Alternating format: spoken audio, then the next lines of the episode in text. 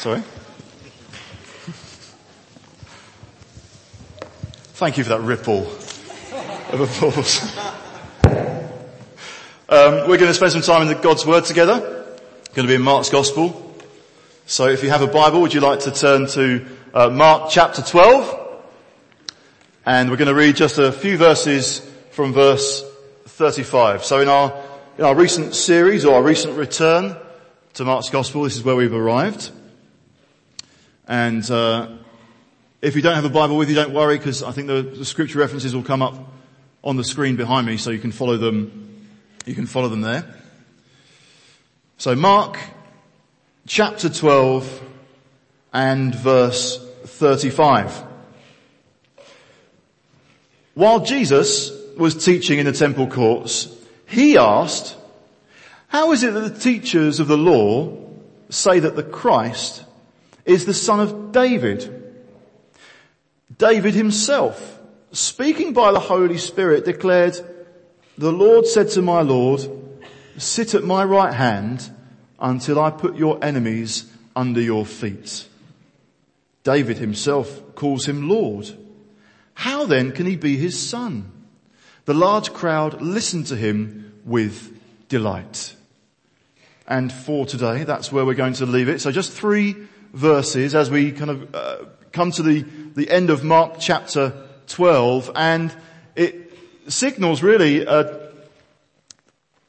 the final moment in this tension that's developed particularly as Jesus has been teaching in, uh, in the temple. He's been teaching and different groups of religious leaders have been heckling, have been throwing in uh, what they would regard to be hard questions. They were trying to catch Jesus off guard. Sometimes they would do that with flattery.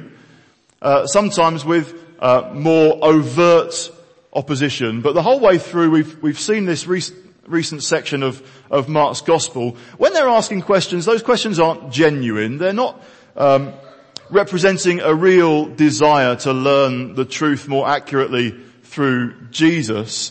They're trying to discredit Jesus in front of people so that people no longer put their hope and trust in him.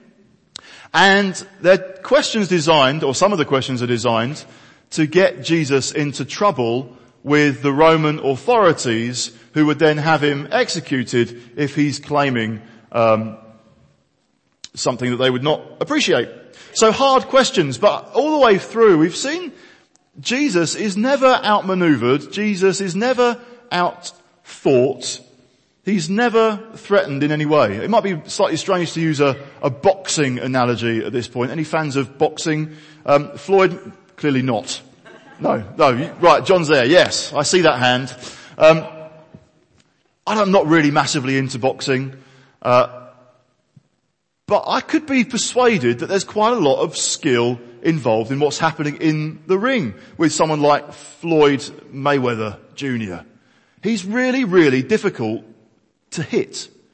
Um, so he's quite a defensive fighter, apparently. So he's kind of hanging back, seeing what other moves his opponent makes, and with his razor sharp reflexes, he can just evade or block anything that comes his way. So someone might throw 10 punches in his direction, he avoids them, and then just lands one back.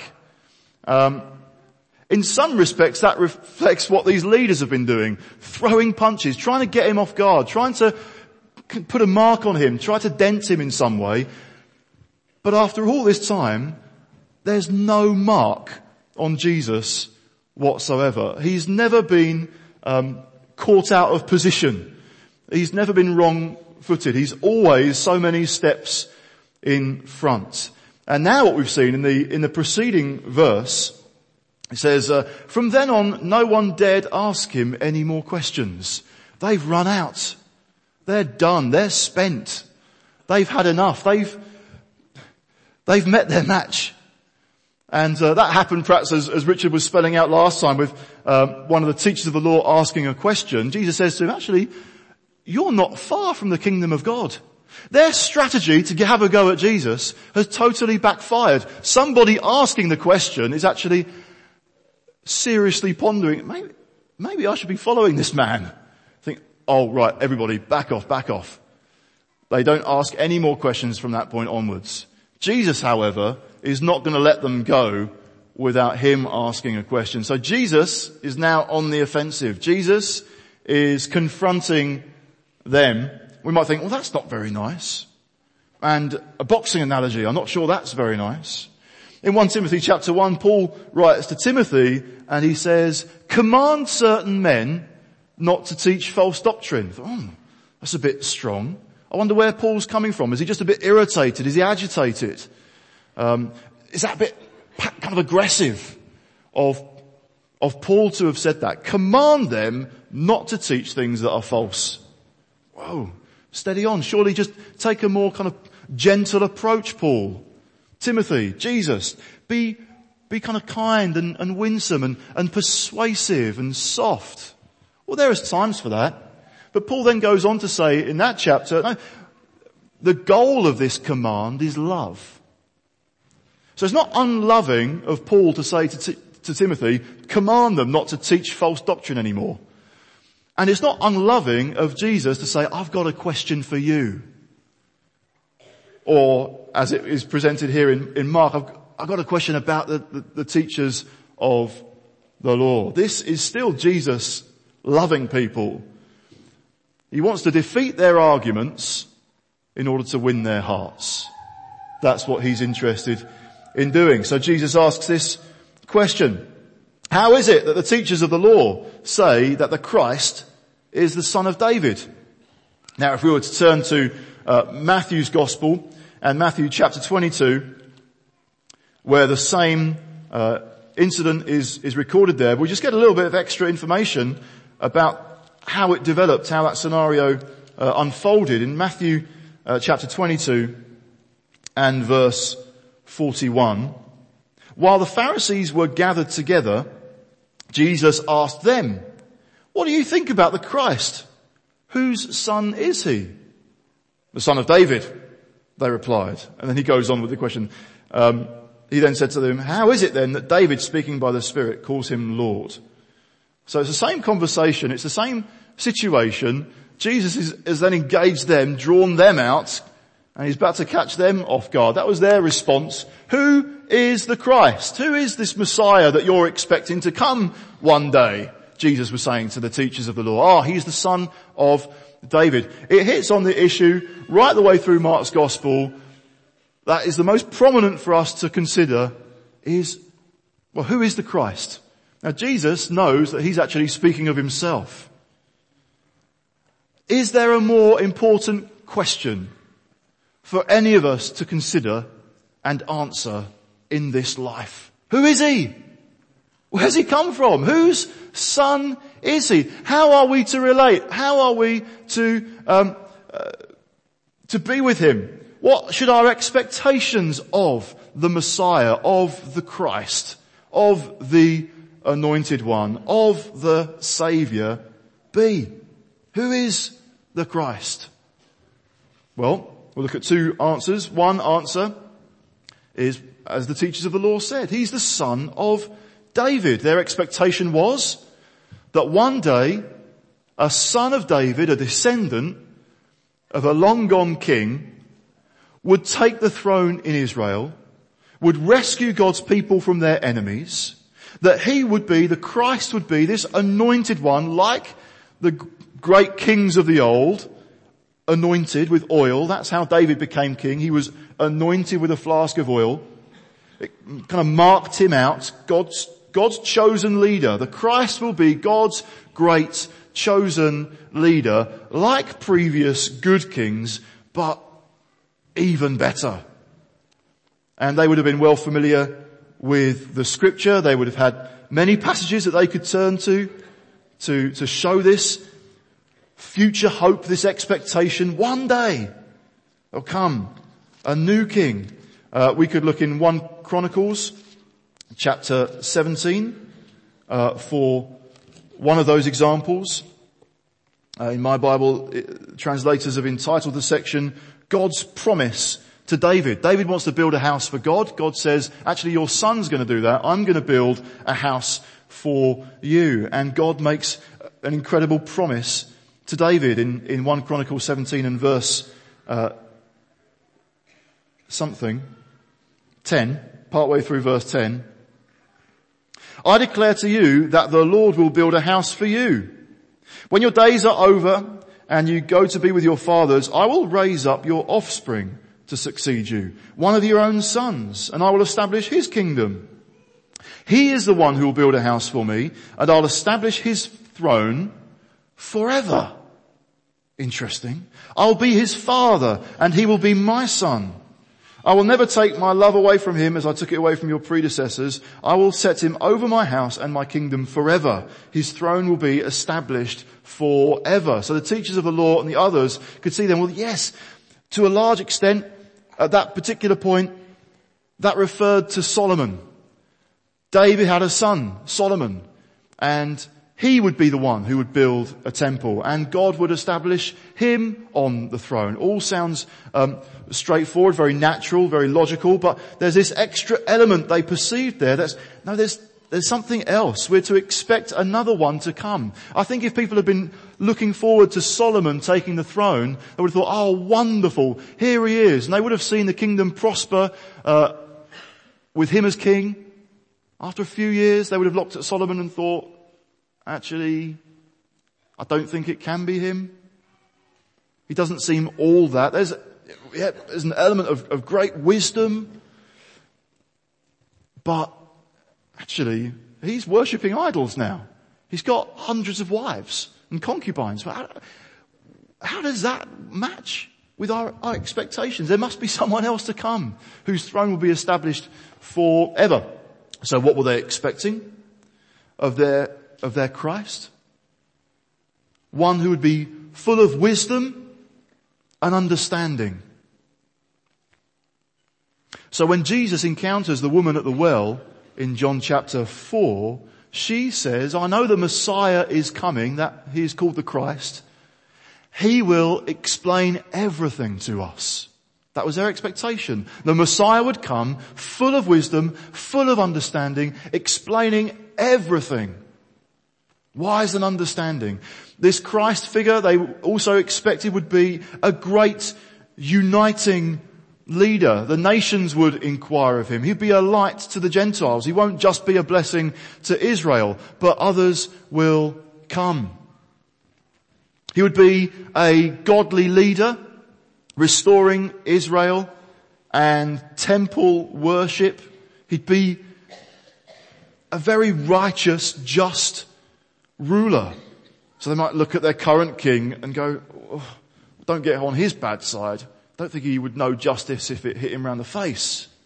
But this one day, this Christ will come.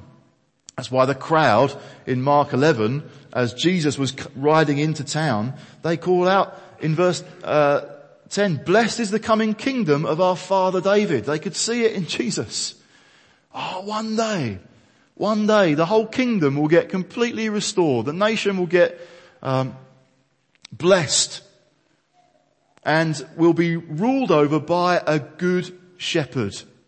One who will care and provide for the flock. And in Mark chapter 10 verse 47, we see uh, a blind man, Bartimaeus, by the side of the road. He's aware that Jesus is passing by. What does he call out? Jesus! Son of David, have mercy on me. He understood who Jesus was. He's the Christ. He's the Messiah. He's the one. And I know then if he's passing by, I can expect mercy. I can expect compassion. I can expect care. I can expect help. I can expect my life to improve, my life to be changed if Jesus comes to me. Because he's the son of David. So it's not wrong Teachers of the law, he's the son of David. Yeah, that's true. He descended from David. He fulfilled those expectations if only had, they had the eyes to see it. But it's true, but it's not complete. It's not the full picture. It's a jigsaw puzzle with several pieces missing. The whole picture is not yet clear. That's their kind of default answer to the question, who's the Christ? He's the son of David. And let's just leave it there. They thought, in other words, that the Christ was just a man. Just one of us, but a bit more special. And Jesus is confronting and challenging that point of view. He's challenging those who are nearly there. He's challenging those who are nearly right. He's challenging those who've got a bit of the picture, but not the full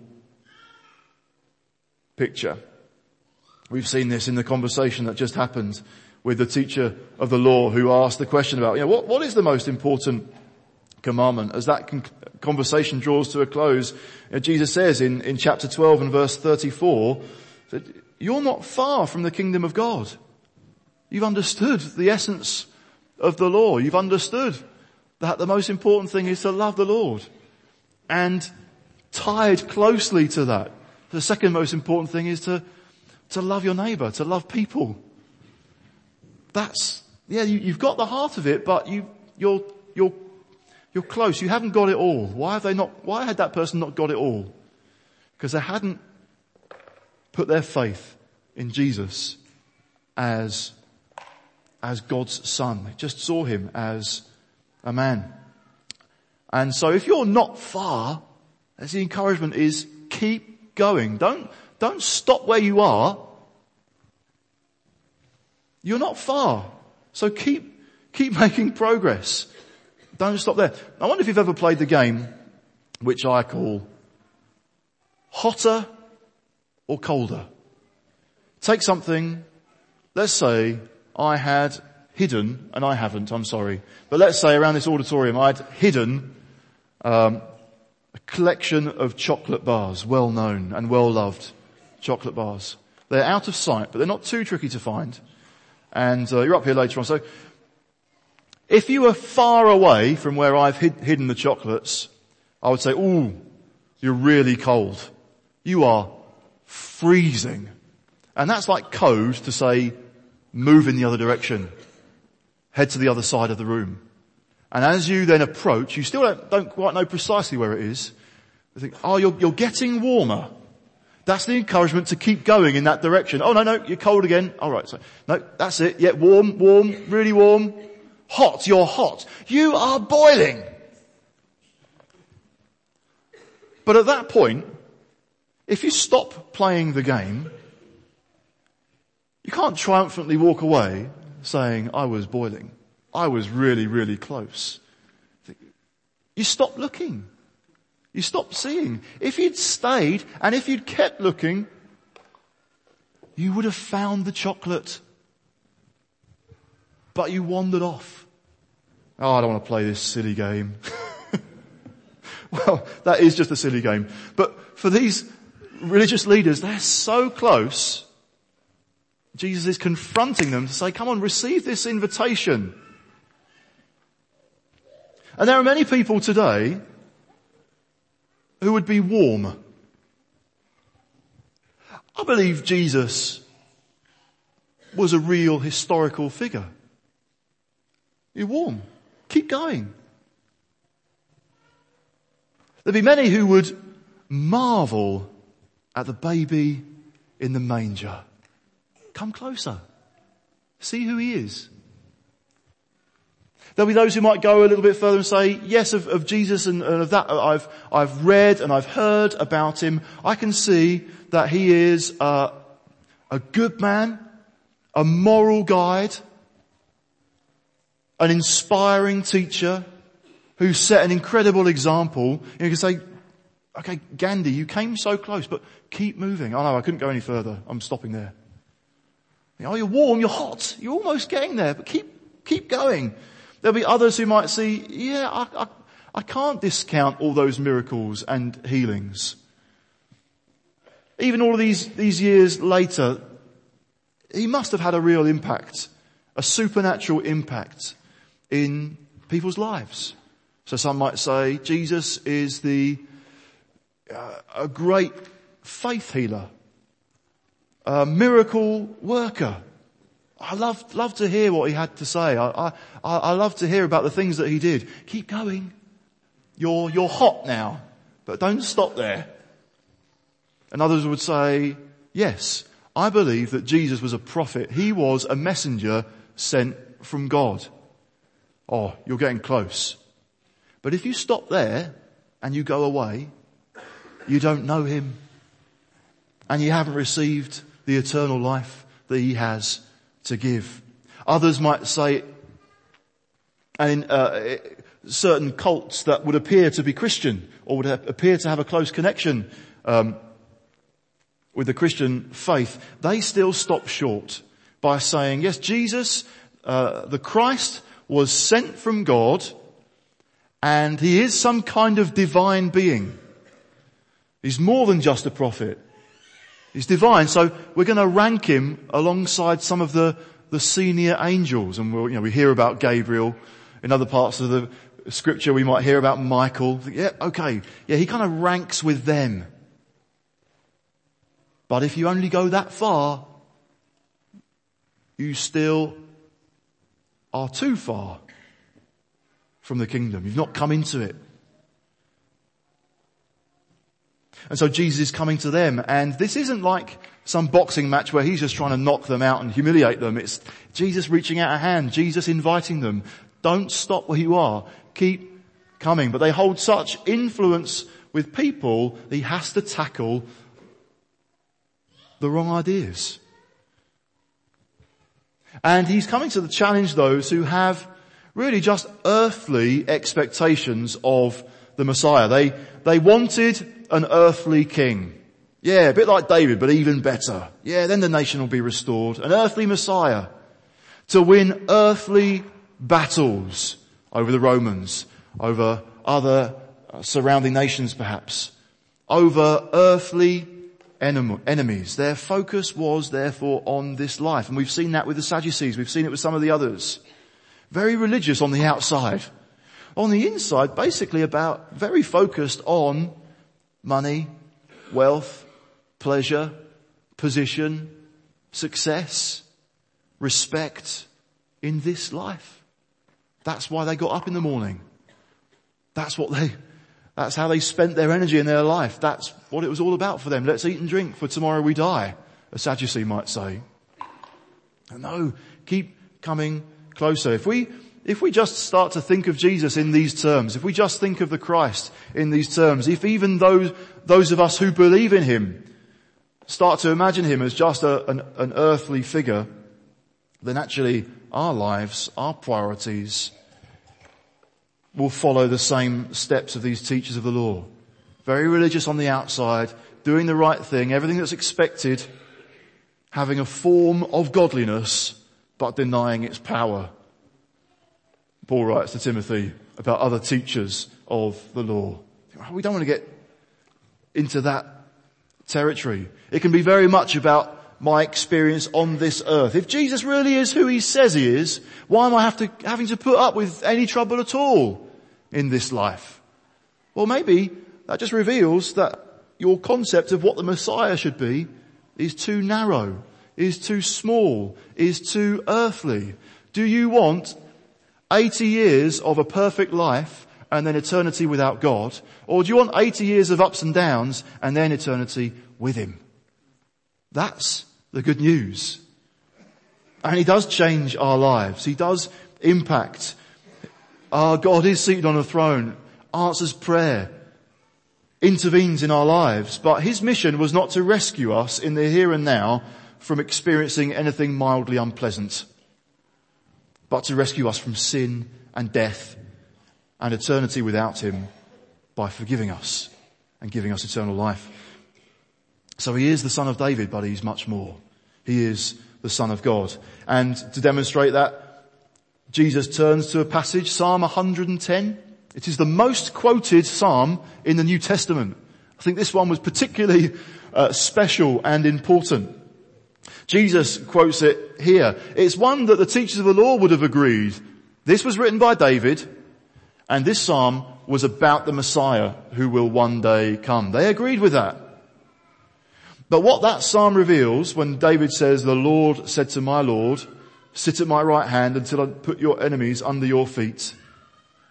That David himself sees the Christ as his superior, not just his son. The Lord, God Almighty, said to my Lord, said to my master, said to my superior. He's recognizing that the Christ was not just his son. So Jesus' point is, why would David say that if the Messiah, if the Christ were just a natural descendant? To illustrate,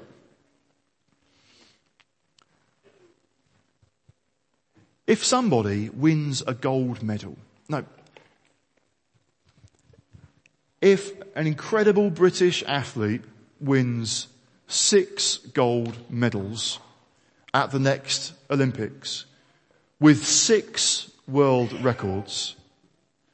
After a life in athletics, they move into politics and they become prime minister and lead us into our most glorious uh, era as a nation.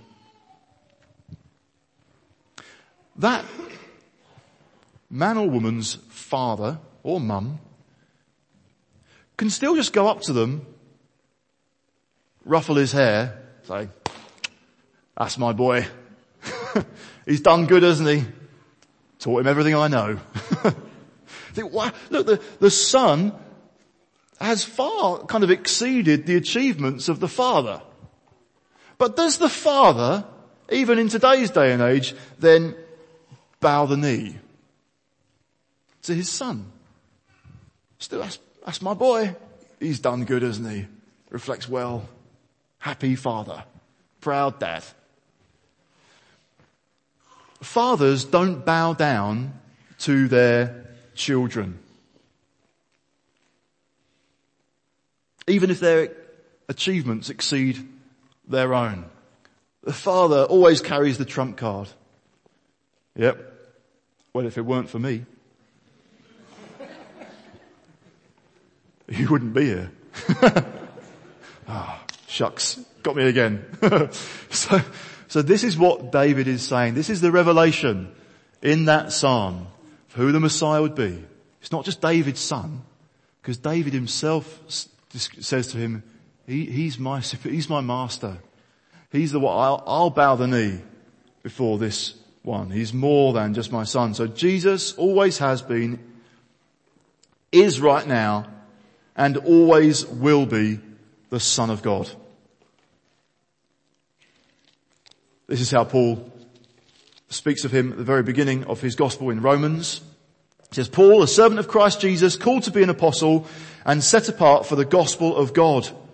The gospel he promised beforehand through his prophets in the holy scriptures regarding his son, who as to his human nature was a descendant of David and who through the Spirit of holiness was declared with power to be the Son of God by his resurrection from the dead. Jesus Christ our Lord. There's not enough time for us to really dig into just those few verses, but just to see, yes, Jesus is the son of David. And yes, Jesus is the son of God. It was perhaps difficult for them to see that before them in the flesh stood a man who was and very much looked like a carpenter from up north. Really? But they could have, the teachers of the law familiar with the temple, they could have gone into the temple, found all the records which were kept in the temple of who descended from who, and they could find, yes, Jesus is in David's line. He was a descendant. They had all this evidence in front of them, as well as their knowledge of the scripture, but they couldn't see it or they wouldn't see it. How do we respond to who Jesus is? There are a couple of responses in and just around this passage which give us a sad indication of how it's possible to respond to Jesus. We've seen already. Well, how do the, how do the teachers of the law respond? In silence. From then on, no one dared ask him any more questions. David himself calls him Lord. How then can he be his son? Question. Answer, they don't give one. They're not engaged. They're, they're kind of walking away, tails between their legs. He's, he's caught us out. We can't beat him in argument. Let's just go and try and kill him instead. And we don't hear from them again until they are stood in front of Jesus in the middle of the night bringing false accusations along with the chief priests. I think that's the next point. We really hear their voice or hear them speaking to Jesus. That's their response to Jesus. Just to bring false accusations. They were so close, but they missed that invitation. What's another response we see in this passage in verse 37? The large crowd listened to him with delight. Well, that's not new. We've seen that so many times through Mark's gospel. People were delighted to hear him. He teaches as, as one who's got authority, not like the teachers of the law. We just love to hear him. You remember that time back in the synagogue up there? Yeah. He said to a man, stretch out your hand. Says, your sins are forgiven. Oh, wow, delighted to hear him. But shouldn't it be something more? Maybe they were just delighted because he's put those pompous leaders in their place. And so they're just, they're enjoying the moment. Maybe in the same way, Herod enjoyed listening to John the Baptist. Herod later had his head chopped off. Oh, I was hoping to listen to him. I quite like hearing what he has to say sometimes, but oh, oh gone. And what happens the next time? When does the crowd next speak in Mark's gospel? Now admittedly, obviously it's not exactly the same combination of people. Nevertheless, in Mark's gospel, when is the next time the crowd speak? This delight turns to something else. Chief priests stir them up and they ask for Barabbas to be released. And then they say, well, what should I do with this man called Jesus? Crucify him the crowd say. They're, they're delighted. We could say they're close. But they have missed it. We don't want to be caught up in that kind of response. Look, in the temple with a massive crowd gathered round, Jesus, the son of David, the son of God, is teaching and he's revealing from the scripture that he is God's son. He is God's chosen one. He is God's anointed one, sent to redeem, sent to rescue, full of wisdom, full of understanding. He's going to come and he's going to explain everything to us. He's going to come full of the spirit of truth. A bruised reed he won't snuff out. Bruised reed he won't snuff out. Bruised reed he won't break. Smouldering wick he won't snuff out. When he comes, son of David, have mercy on me. We'll have a good shepherd. A good shepherd who can care for us and love us. A good shepherd who's going to provide for us. He will restore worship as it should be because he will become the appropriate sacrifice for our sins to be forgiven for all time. Oh, oh I love listening to Jesus. Shouldn't the response be, my Lord and my God? He's our Saviour. He's the Lord. Perhaps there are some here and you've been through a season, you've been through a time of, of asking questions, of kind of pondering, thinking through, reading about Jesus. Who was he?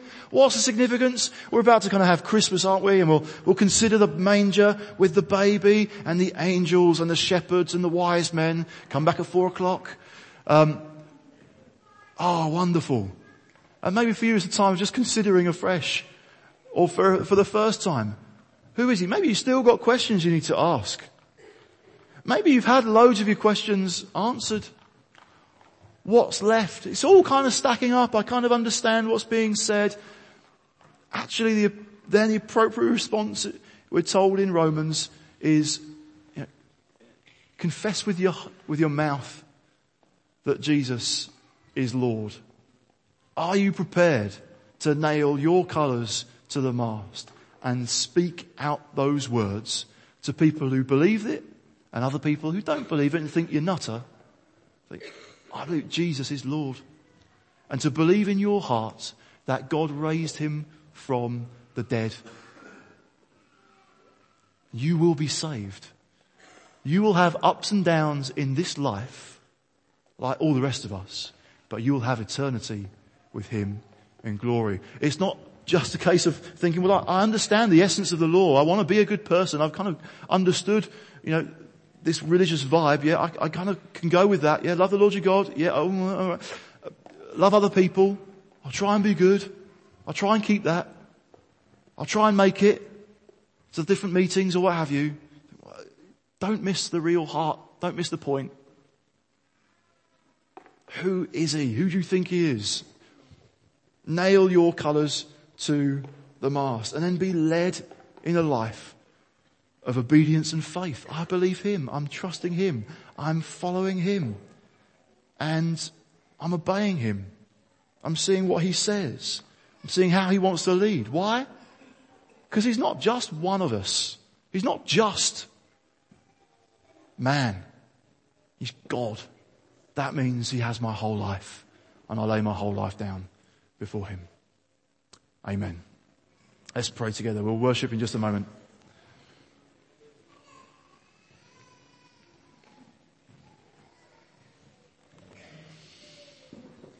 Father God, thank you that in your Son there is this incredible, wonderful, glorious invitation to come close and then to take your hand and to be received into your kingdom which lasts forever where we will know true joy, true peace and light replacing our darkness for forever, for all time. Lord, you have put your son, you have seated him. He is seated at your right hand together, ruling and reigning and worthy of our worship. Father God, I pray, I pray right now, I pray over this next two, two weeks when particularly we're kind of getting into Christmas mode. Lord, I pray as we're kind of thinking about all the things that we need to do and have we done this and have we done that. Lord, I pray just draw our eyes to who Jesus is. This wonderful Savior, this wonderful Messiah, this wonderful Christ. That we'll fix our eyes on Him and by following Him, yeah, we'll negotiate the ups and downs, the twists and turns of life. But we'll have in us a joy and peace that can't be found anywhere else. Father, I pray for anyone here who's, who's close but hasn't come in. Lord God, for, for the faith to take that step and to nail their colours to them, to the mast.